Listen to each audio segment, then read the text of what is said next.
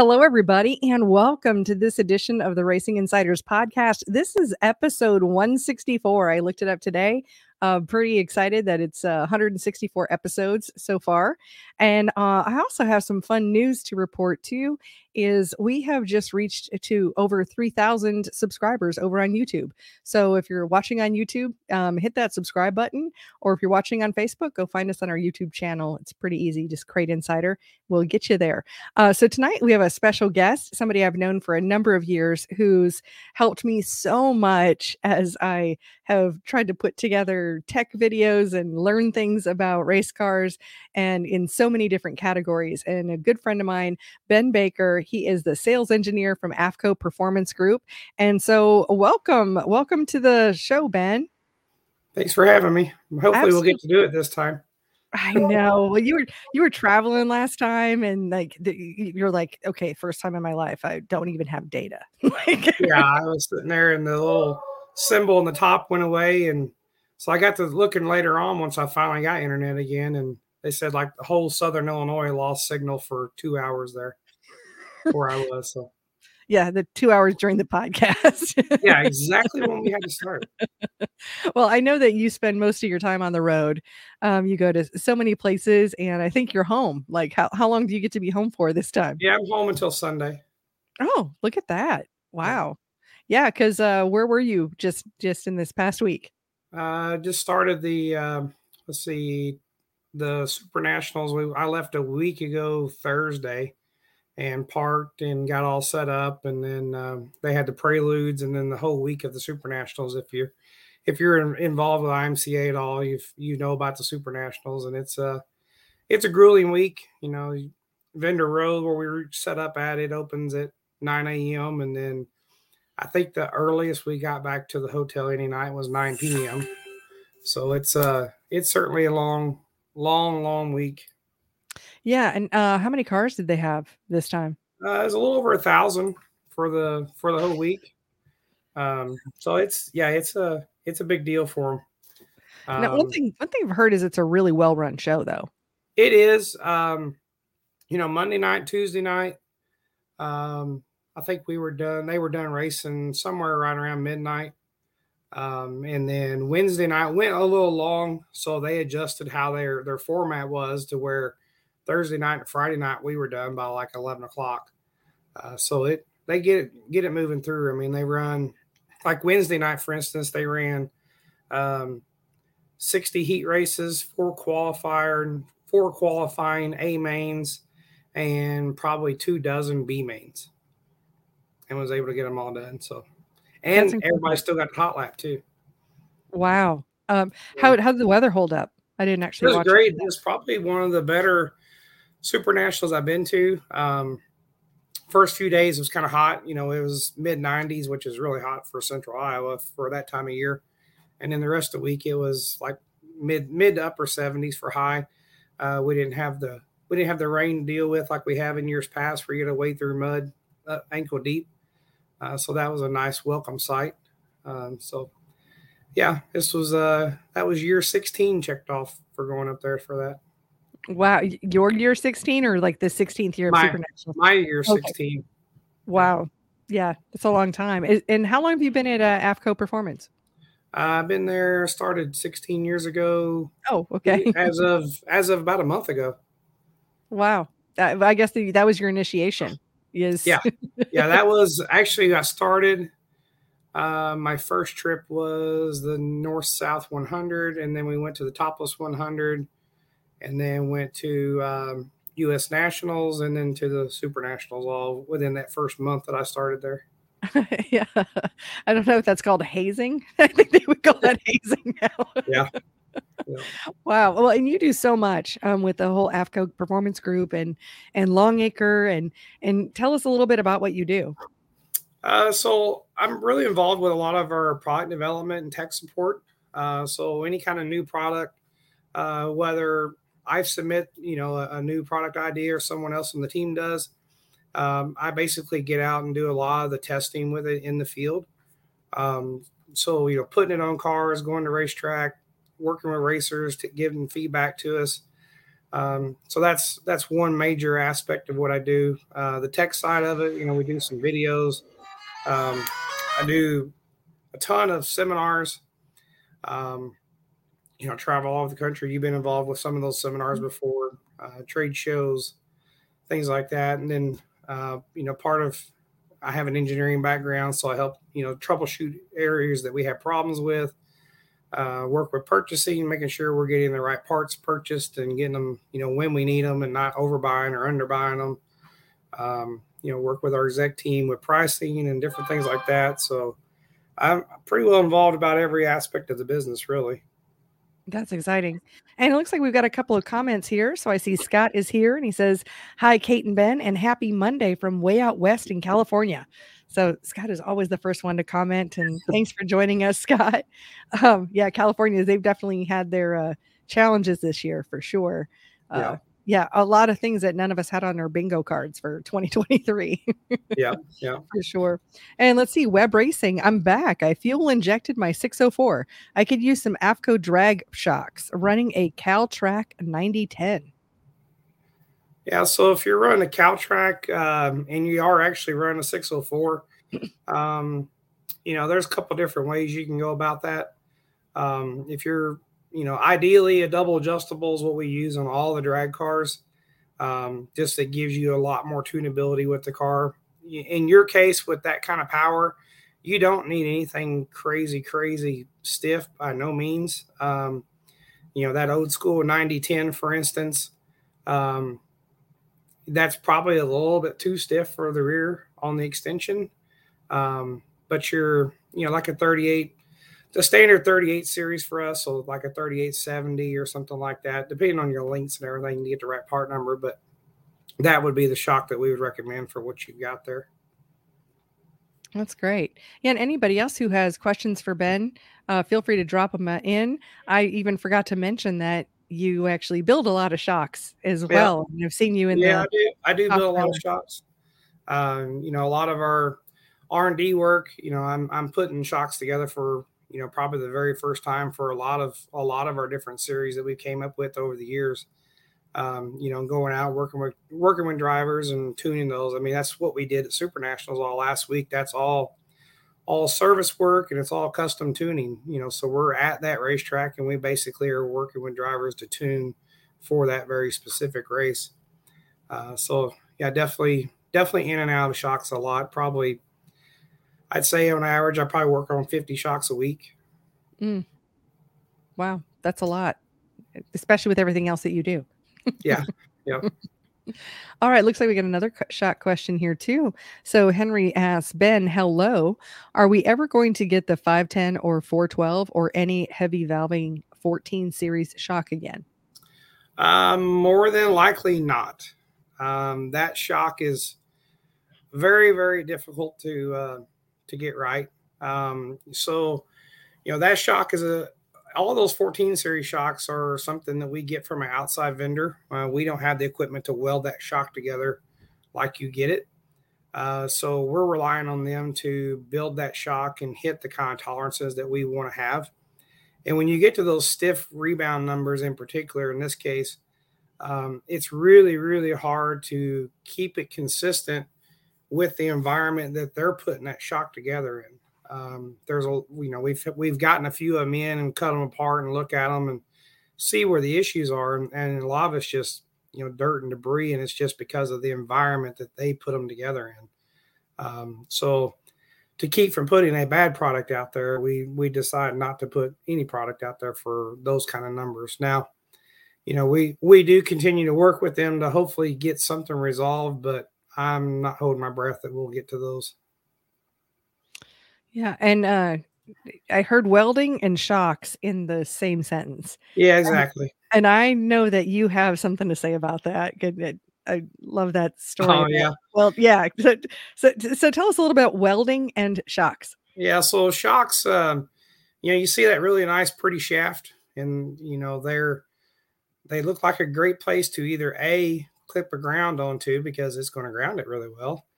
Or B, uh, when you're welding on the cars, make sure your ground is in the right location. So I probably get anywhere from two to four shocks a month where someone has a ground on the frame and then they weld onto the rear end. And the rear end supported in most cases by rubber bushings or things like that. And the ground runs right through the shaft of the shock. It's a perfect, con- you know, conductor. Or they got the ground on the rear end and they're welding on the frame or on the other side of the rear end or something like that. So just be very, very aware when you're welding to keep the ground as close as you can and make sure it's on the same component that you're welding. Uh, so don't just uh, don't just um, put it wherever and think you're going to be good to go. Because like I had a I had a drag strut, you know, 750 900 dollar strut the other day that came in and it had a it was leaking and you know customer was upset because it was a very you know it was a very new ship new strut. And as soon as I look at it you can tell exactly what it was. And it was the the, the they welded some lower control arm mounts some limiters on it and they had the ground on the frame and they welded on the lower control arm and it arced right through it. Hmm. yeah that'll tear up a shock. Yeah. I've seen cases where people have had grounds on frames and try to weld a weld a muffler on a on exhausts and arc cam bearings in the motors. Ooh. I mean, there's just elect electricity like that's not very easy on anything. It'll it'll arc whatever it wants to arc, whatever's wow. the path of least resistance. Mm-hmm. Yeah, and and often shocks are are it. yeah, yeah, yeah, for yeah. sure. But it's a great tip. I mean, and it, especially with some of these um, shocks can be incredibly expensive these days. Yeah, yeah, absolutely. Oh, yeah, you know, you take you take that uh, that strut for instance. I mean, that was a that was a four hundred dollar mistake.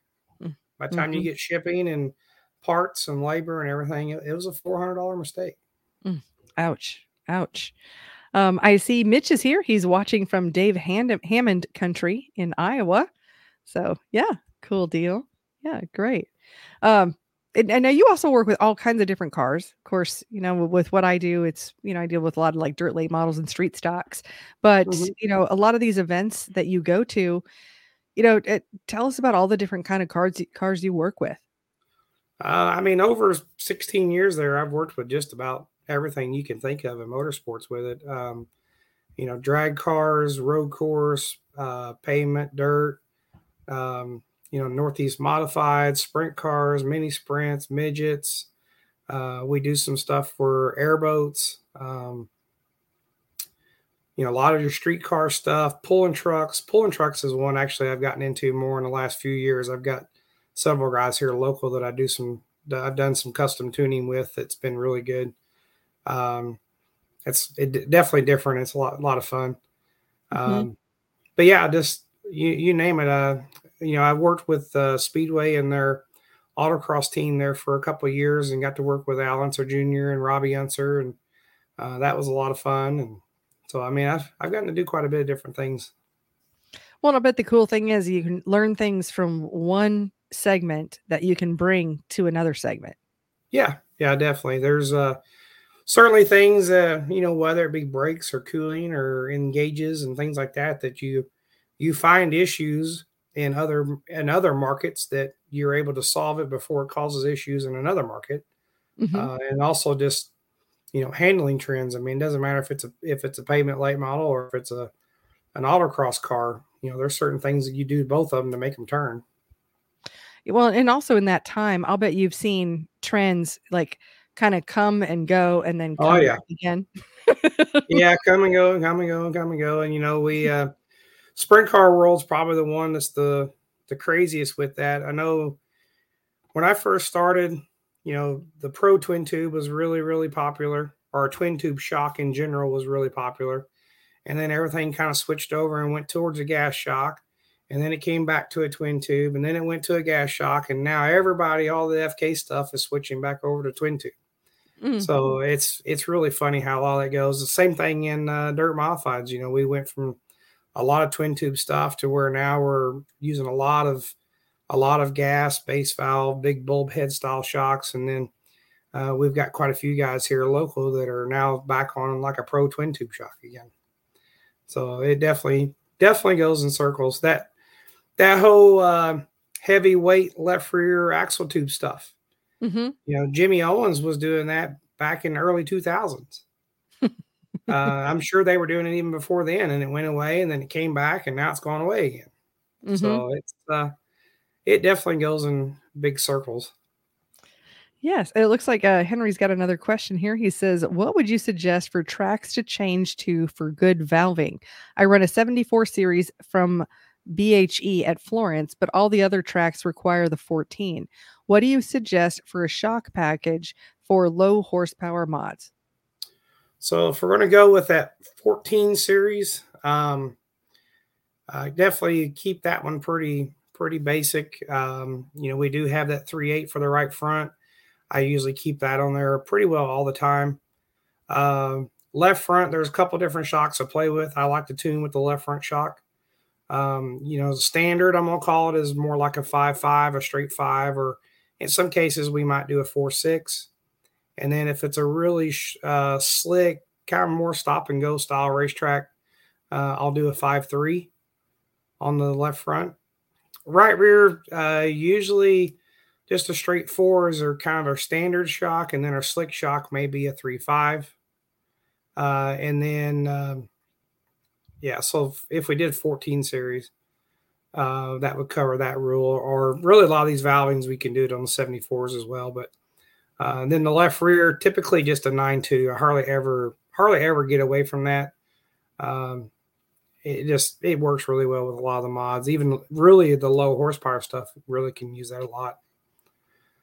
Great. And that's all non-adjustable, no bulbs. Yeah, that's all non-adjustable, no bulbs. Well, actually 14 series is non is non take apart in general. Oh. Um, but, but, yeah, a lot of those numbers though, that that three eight right front, the five or five three left front, uh, a four or a three five right rear, just that straight nine two left rear. I pretty well start with that with everybody, no matter what series they're running. And then we can tune from there you know, so we can say, okay, this is what I like.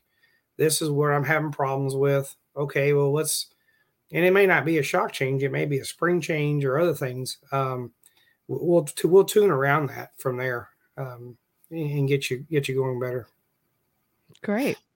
Another question here uh, from Russ. He says, What are your thoughts on adding rebound to the right rear shock when the track goes dry slick? Uh, that's usually a good thing. Um, you can definitely gain some grip off the corner. Um, the one thing I have ran into is in extreme cases, if you go like really, really heavy on right rear rebound, um, A, it can make you really tight in the center where you can't rotate the center and then you won't have drive off. Uh, B, if there is any kind of a hole or cushion, you cannot touch it. If you touch it with that right rear with all that extra rebound in it, you're going to knock the wall down.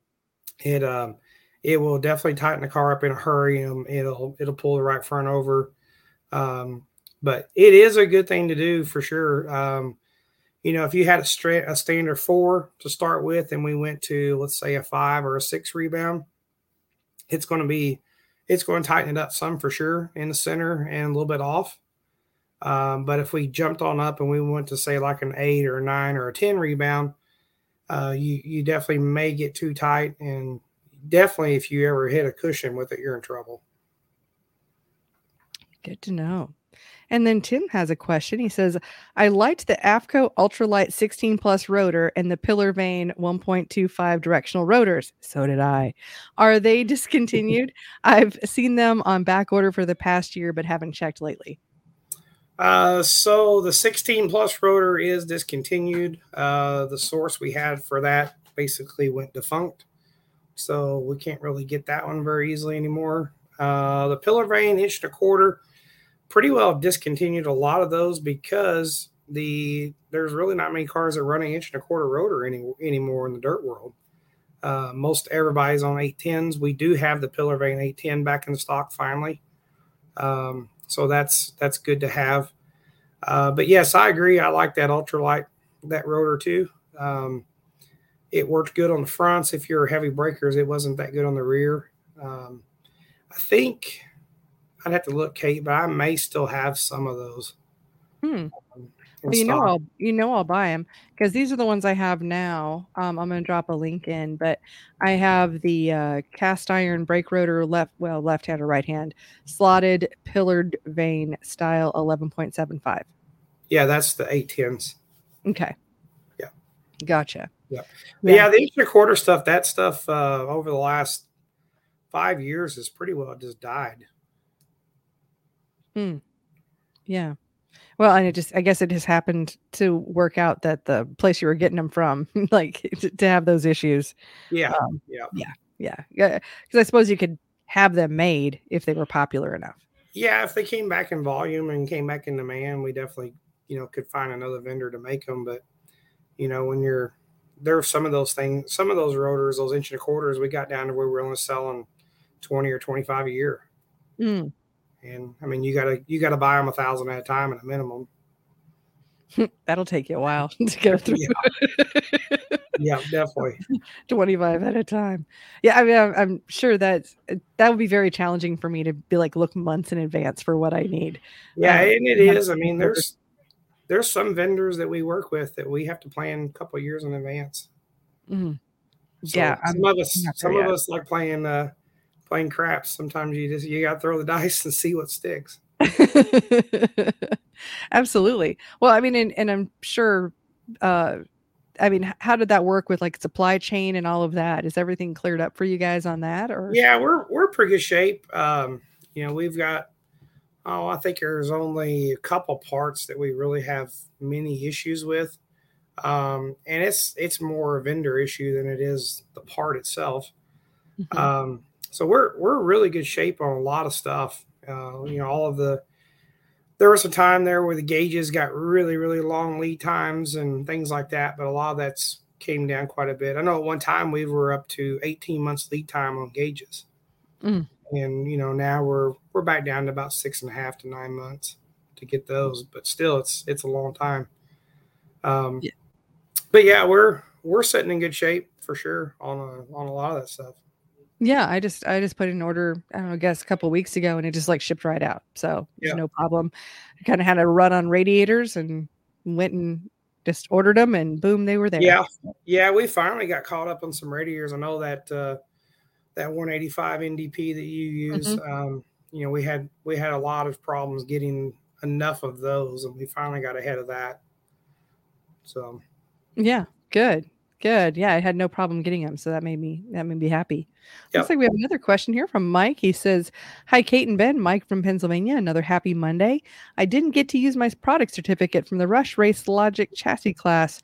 Could you still honor that? Um, I think that I don't think those expire till the end of the year. Uh, I think those expire June thirtieth. Oh, did they? Gotcha. Yeah, yeah. But gotcha. Mike, if uh, I think you should have my email address on that, or or just get a hold of me and we can take care of you. Cool. Yeah, but a random dog outside, and I don't know what happened. I'm like, there's no dogs around here. like, whose dog is that? As a collar. like, anyway, sorry, that was it was totally uh, I mean, that's why I keep looking off camera. I'm like, where did that dog come from? But uh, everybody has decided to call me tonight while we're in the middle of this too. Yeah, you're like the most popular person. I, I guess I'm very honored that you're on the podcast. Well, I mean, besides being popular and going to all these events and everything, I'll bet you have seen just some crazy stuff along the way. Yeah, I had I had a good one this year. Um, so I was in the Dakota tour up north, and uh, one really good friend of mine. He's uh he's from Canada, and we've we've I've known him for many many years. Anyhow, we we got to race, and they run you know an IMCA modified with a crate motor in it. So usually you're you're beating a chip to death everywhere you go. And I noticed that I never could hear his chip. You know, we was running okay, but it always seemed like he was a little down on power and things like that. So, you know, I checked some simple things like you know holding throttle wide open at the at the carburetor and everything went wide open and you know we just kind of kept throwing gear in and doing different things. So finally we go to his home track and um, you know he comes in and and you know he's like he told me what gear he put in and he goes man if we don't hit the chip now we got something wrong. So he goes out and hot laps and he didn't he didn't hit it. So he comes in and i go over there and I see him messing around with the gas pedal and whatnot, and I was like, what are you doing? He goes, I finally figured it out that whenever I'm strapped in the seat, I can't push the gas pedal all the way down. He goes, I caught myself reaching, trying to push the gas pedal down more. So that was definitely a different one. I was like, well, I never thought about checking that one, but that is definitely not one where you would think that just yeah, you can't you can't put it to the floor because you're too strapped in and seats yeah, away. It was mm. that was definitely a goofy one for sure. Yeah. hey, at least it explained all the problems. yeah. Yeah. all right. Looks like we got another question here from Henry. He says, Ben, the three three eight you suggested is not in stock. What shock series would could would you suggest as some drivers are tired of not being able to get shocks and the sanction is thinking about changing and the body yeah uh, yeah yeah uh, what is your professional opinion on a shock change rule to replace the 14 series um well one i don't know on the 3 8, we should have those in stock now it shouldn't be a problem uh b on the 14 series i mean me personally professionally um I do not like a non-take apart shock like this. I've never been a fan of it.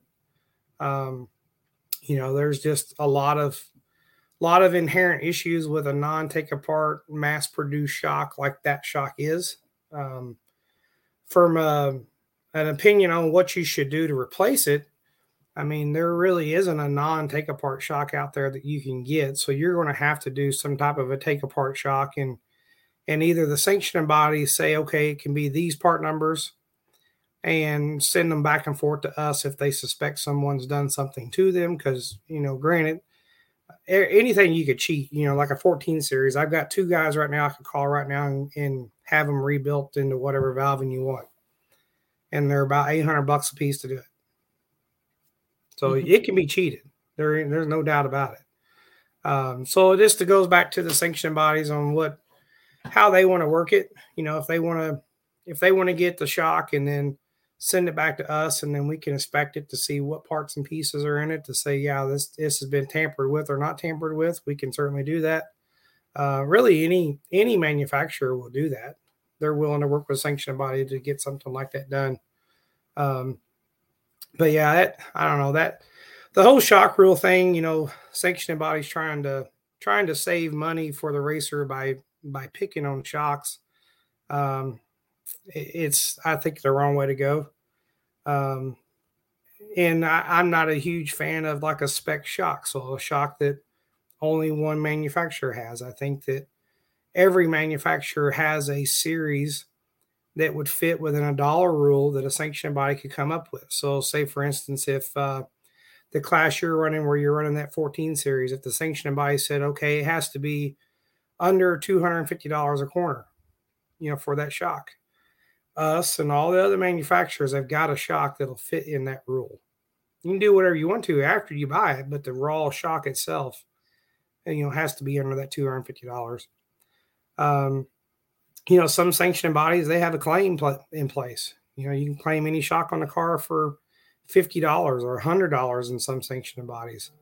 Um, to me, that kind of that kind of helps police it too. It kind of keeps people honest. You know, yeah, the first year you're going to have a whole bunch of shocks get bought cheap from different people, but after that, it'll kind of settle down and kind of straighten itself out. So I, have seen I've seen a little bit of everything work. I see issues with a little bit of everything. Um, you know, in the end, uh, we we all love the sport and we want to try to keep it as cheap as possible, but also know that speed costs money.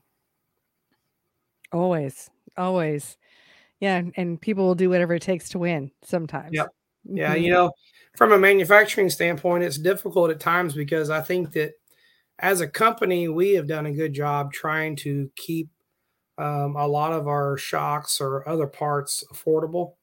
Um, you know, we if you look at our stuff traditionally, we're we're we're not always the one with the latest and greatest trick and trinket coming out. Uh, in a lot of cases, we just feel like it's not the best thing for the sport. You know, that yeah, we can go out and we can make a dirt modified shock that costs fifteen hundred dollars. We can sell it all day long. Uh, but is it the right thing for the sport? Mm-hmm. And it really isn't. So, you know, we're not we're not going to go down that avenue unless someone else does it, and we see all the market you know, shift to that when we then we have to react to it. But we don't want to be the one that's leading that really high end expensive direction like that. I think that's a really wise way to go and and very kind because if we run out of racers who can afford to race, yep. then we're all out. You know, yep. we're we're dependent on that. right. Sure. I like I like what I do, and I I have we have to have racers to to keep doing it. Absolutely. Yes, they're they're at the core. I see we have a couple more comments here. So uh, Scott says WP shocks are awesome. So cool. And Henry has a question. I agree. That's why I run a 74 series from BHE. Those cheap shocks have room for improvement to be polit- politically correct. yeah. have room for, for improvement. Well, well you know, and, and, you say cheap shock, but in the end, there's no such thing anymore. Mm-hmm. I mean, those those non take apart shocks. I mean, they're going to be they're going to be 150 bucks by the time you get them all there and everything a piece. Where you know, take apart one like that 74 series you can buy for a little over 200 bucks. So, mm-hmm. yeah. And, and then you can service it and, and do all the things. Yeah. You can service it, you know, so I think what I've argued with a lot of rules making people is okay, you buy this cheaper shock for 120 bucks this year and you buy it again next year for 120 bucks or you buy this shock here that um, you pay $200 to start with and then I'm going to freshen it for fifty dollars, and I got a brand new shock for fifty dollars next year. Or hey, I changed car brands and uh, the valving I had there wouldn't work. So instead of me going and buying another hundred and twenty dollar shock that's the right valving, I'll just have this one revalve for fifty bucks.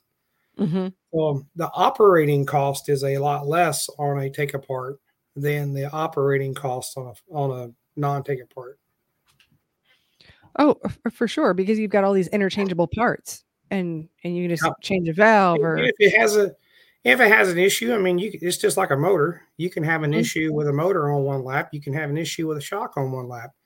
If it's that 74 series or, or a take apart, I could fix it. Mm-hmm. You know, if yeah. it's a non take apart style shock, sorry, get another one. Yeah. Yeah. They're disposable. So what's what's better, you know? Um I, I, I agree with you and your sentiment yeah. with all of that for sure. And I'm seeing if there's a another question here. Well, and we've talked a lot about shocks, and but but you also work with uh, all the Longacre stuff too. Yeah. So all the gauges and and everything. What um, I'll bet you have qu- quite a few uh, uh, tips or recommendations about dealing electrical systems. Yeah, so I mean gauges in general, um, you know, we've learned a lot. I mean, I I I'm aware of gauges and aware of electronics and things like that before we purchased Longacre, but there's definitely been a pretty steep learning curve since we bought them. And um, you know, the water, of course, is your worst enemy on a lot of stuff. You know, we learned that real quick with the original stepper motor gauge, and that's the reason why we, you know, redesigned all that and made that completely waterproof. So, you know, your stepper gauges today, you know, your more high end gauge, you can pressure wash ours all you want to and you're perfectly fine. You take them and dunk them in a bucket of water, and they'll they'll be just fine. Um, or a lot of the other stepper motor gauges and digital gauges like that, you can't do that. So you know, washing the car, you've got to a be very very careful where you're directing that pressure washer, but you know, in some cases, it doesn't matter. Just the just the mist can do it, or a really high hu- humid day can do it. You know, if you're racing in southern Louisiana, where the humidity is 99% and 300 degrees, uh, it's it's probably going to eventually get some corrosion in there and cause problems. Uh, so, you know, definitely, you know, when you wash the car, be very, very aware of where you're directing that water. You know, keeping away from electronics, keeping away from switches. Um, I've learned some stuff on switches this year to where, um, you know, we're going to come out with some new stuff at PRI uh, to help combat some issues there that we've seen. And, it's not just with our switches; we've seen them with other manufacturers as well. Uh, but but we want to try to keep you know making the product better and address those issues. Um, yeah, I'm excited to see your new switches. Yeah, we've we've got those. Um, we've got some new scales that we're coming out with that we're releasing at PRI that I'm really really excited about. They're they're pretty they're going to be pretty good. Now, you know, it, it, we talked about trends a little bit earlier. You know, how many guys are really scaling their cars these days versus yeah, just, and that's a that's a pretty hot button with me. Um, sorry, I, know, I we, didn't mean to press that. no, it's a good one because you know scales are very very important. Um, you know, everybody thinks, well, I, my load numbers are right. Okay, so you took a load number from a from a welded point to another welded point that you don't know is in the same spot after you knocked the wall down last weekend. Uh, so if you take a lower control arm on a dirt late model, for instance, you take a spindle on a dirt late model, that's a welded fabricated part that's put together by a human being. They can mess up just as well as anybody else. And you pull your load numbers and okay, we're good to go. Go to the racetrack, you, you really don't know. So if you take a brand new car and you put everything on that car as you think is the best parts, and you scale that car and you and you get ride heights and you get uh, you know different points to the ground locations. You make these notes. Now, when you do knock the front clip off of it or do something to it, um, and you put all the new parts back on it, you can go back and scale the car and get those numbers back, and then you know where your home base is. So, you know, load numbers are great. I use them all the time. Um, you know, we reference them all the time. But in the end, all those load numbers are based off of scale numbers. Um, you know, every car is going to be a little bit different. Um, so it's in my mind now, used to, we would scale every week every single week you'd scale. Uh, today's world, we don't scale that much, but I still think it's a. Mm-hmm. Yeah, I, I up. My dad had a had like feed scales. I think is maybe what they were. You know, I grew up. My yep. dad scaled his car every week. Yeah, uh, so I love how compact scales have become and wireless, and it, it's just really a great package from what I've seen from Longacre before. Of course, I yeah. haven't seen your new stuff. Yeah, the uh, I still like grain scales. I don't have a set of them, but I do like them. Um, the nice thing about grain scales when you used to use those is I'm not a I'm not a small guy, and they made them really easy to get under cars. Mm, yeah, for sure. Because they're yeah, because they're pretty high up in the air, for sure. That's that's great. Yep. Yep. Yes. Um. And what about uh, um some cooling tips. I'm sure you've got quite a few of those, but what what would be one one tip you would you would give to racers about cooling? I, we're coming out of the really dead heat of summer, but um, yeah. any mistakes you've seen out there? And uh, I think the biggest thing with cooling, uh, just keeping stuff clean and cleaning it properly. Uh, you know, we've talked about it in seminars about you know getting a kiddie pool. I think Dave even made like a little tank that he submerged the radiator in. Mm-hmm. Mm-hmm. Uh, so doing those things and not using pressed air and not using a pressure washer directly. Um, doing all those things can certainly make sure you keep the radiator in the best condition it can be in. Yeah, definitely. Looks like uh, Joe has a comment here. He says, uh, wireless uh, Longacre scales continuously lock up at our track. Batteries changed often, no improvement. Any suggestions? So the biggest thing on the on our wireless scales is that first generation wireless was was basically a line of sight. So on our scales, the the side of the scale that has the on off switch, they all need to be facing the same direction. So if you have, let's say you're standing, still there? Yeah, I'm. I can hear you. Yeah, let's say you're standing. Is what last thing I heard. Can you hear me? There you go. Okay. Yeah. Uh, the last thing I heard is uh, so if you're standing.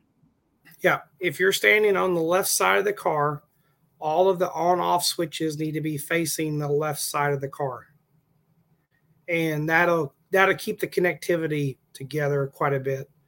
Um, if it's the app itself that freezes and shuts down, um, there's some settings and different updates that you go through Android that causes some of that, those issues. Make sure that apps and the make sure the app and make sure the software in the tablet continuously stays updated If it gets out of date, sometimes there's little gremlins that run around and can cause those issues. Uh, we've that's one area with the wireless stuff that is a pain when you're using those tablets because you know what's good today is gone tomorrow in electronics, mm-hmm. and um, all those gremlins sorted out. Great.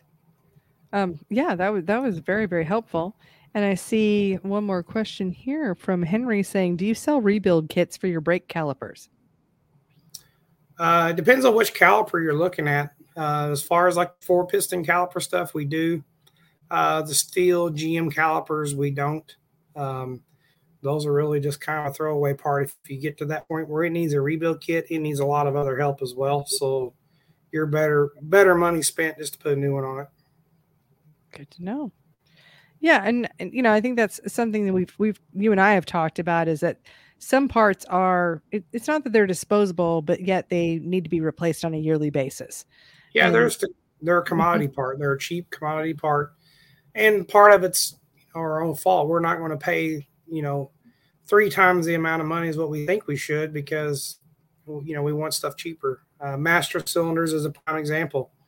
You know, you can make a master cylinder that lasts for two or three years, but in the end, if um, no one wants to spend two hundred and fifty dollars on a master cylinder, they want to spend seventy bucks on a master cylinder. So you get a seventy dollar part. You know, so that's a that's a one year and done deal. You take them off the car, throw them away, put new ones on it. You might get away the next year with no problems, but the likelihood goes up every year that you continue to run those. Well, what kind of problems do master cylinders run into? As far as when they worn out. I lost but, you there. What'd you say? Oh, sorry. So, what what kind of problems do master cylinders run into? You know that makes it so they wouldn't. That what what's going to break in them? I'm curious. So, at a master cylinder, you've got aluminum bore with aluminum piston you know, yes, they're anodized and things like that, but you've got aluminum part rubbing on aluminum part. There's an O-ring in there that rubs on that same aluminum part. So if you get a little scratch in it because you have aluminum rubbing on aluminum, and then now that cuts the O-ring that's in there. And granted, our the O-ring surface that touches or the sealing surface that touches is probably I'm gonna say 20 thousandths of an inch wide is all it is. So a little nick makes a huge bypass when you're dealing with you know, 400 pounds of line pressure. Mm-hmm. So it's just a, it doesn't take much to to cause an issue. Mm, makes sense. I guess I've just never asked the question before, so that was was a good one. So I so I guess we're kind of having in and out um, issues. What what else uh, what else would you like the viewers to know about AFCO Longacre, um, your shocks, and any of that? Uh, I think the biggest thing is you know we we've uh, set out an endeavor. We're we've got a bunch of new products that's coming over the next few years, and um, you know we're continue to work and and get involved in different markets and um, just try to keep building good parts. And now, where are you going to be over the next few months? I know a couple of the places. uh, let's see. I've got to go to the office next week for a few days and then I'm going to be at Mod Mania for one night in Granite City. Um, and then I've got the first full week of October. I'm at the USRA Nationals in Wheatland at Lucas Oil Speedway. Um, definitely got PRI coming up in December.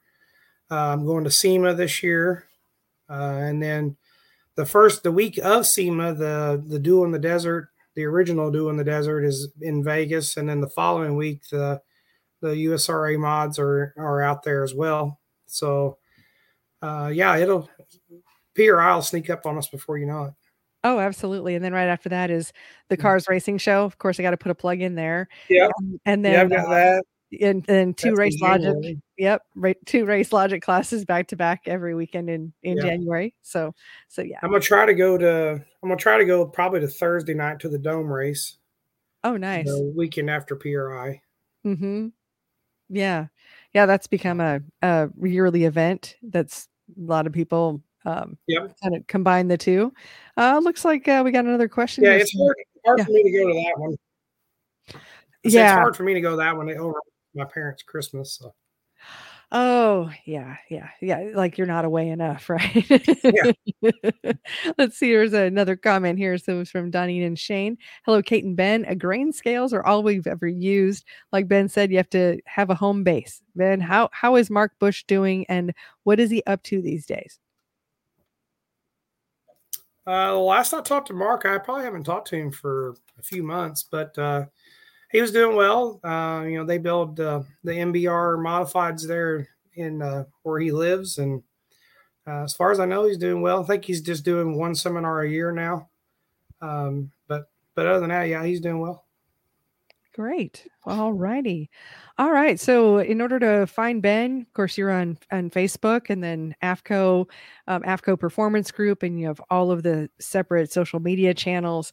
Um, I know your marketing director, Carrie. She does an amazing job with all the emails, and I'm sure you contribute to that too. Maybe I don't know. Maybe you do, but Carrie does a great job with all of your uh, social media and email marketing, and I, I see all of her content. So, um, so you can catch up with Ben. At the, any any uh, contact information you want to give out? Yep. Yes. Yeah. Uh, oh, I guess. Oh, I guess we're kind of breaking up here. So yeah, yeah, we were breaking up. Yeah, so so uh, we'll just kind of wrap things up here. But um, I just want to let people know where to find you. Uh, yeah, so you can do uh, AFCO Racing, like Kate said. You've got several uh, Facebook and Twitter and other accounts you can get a hold of me. Um, I do have a Facebook page. Um, but yeah, um, if you call the 800 number, they can get you transferred to me as well. Great. Well, I want to thank you so much for being on the show with me, and uh, thank everybody for for uh, listening in and watching on YouTube and Facebook. And uh, definitely will I'll be back next Monday with a new guest and talking about things and uh, look forward to seeing you guys next week. So thanks. See you next week.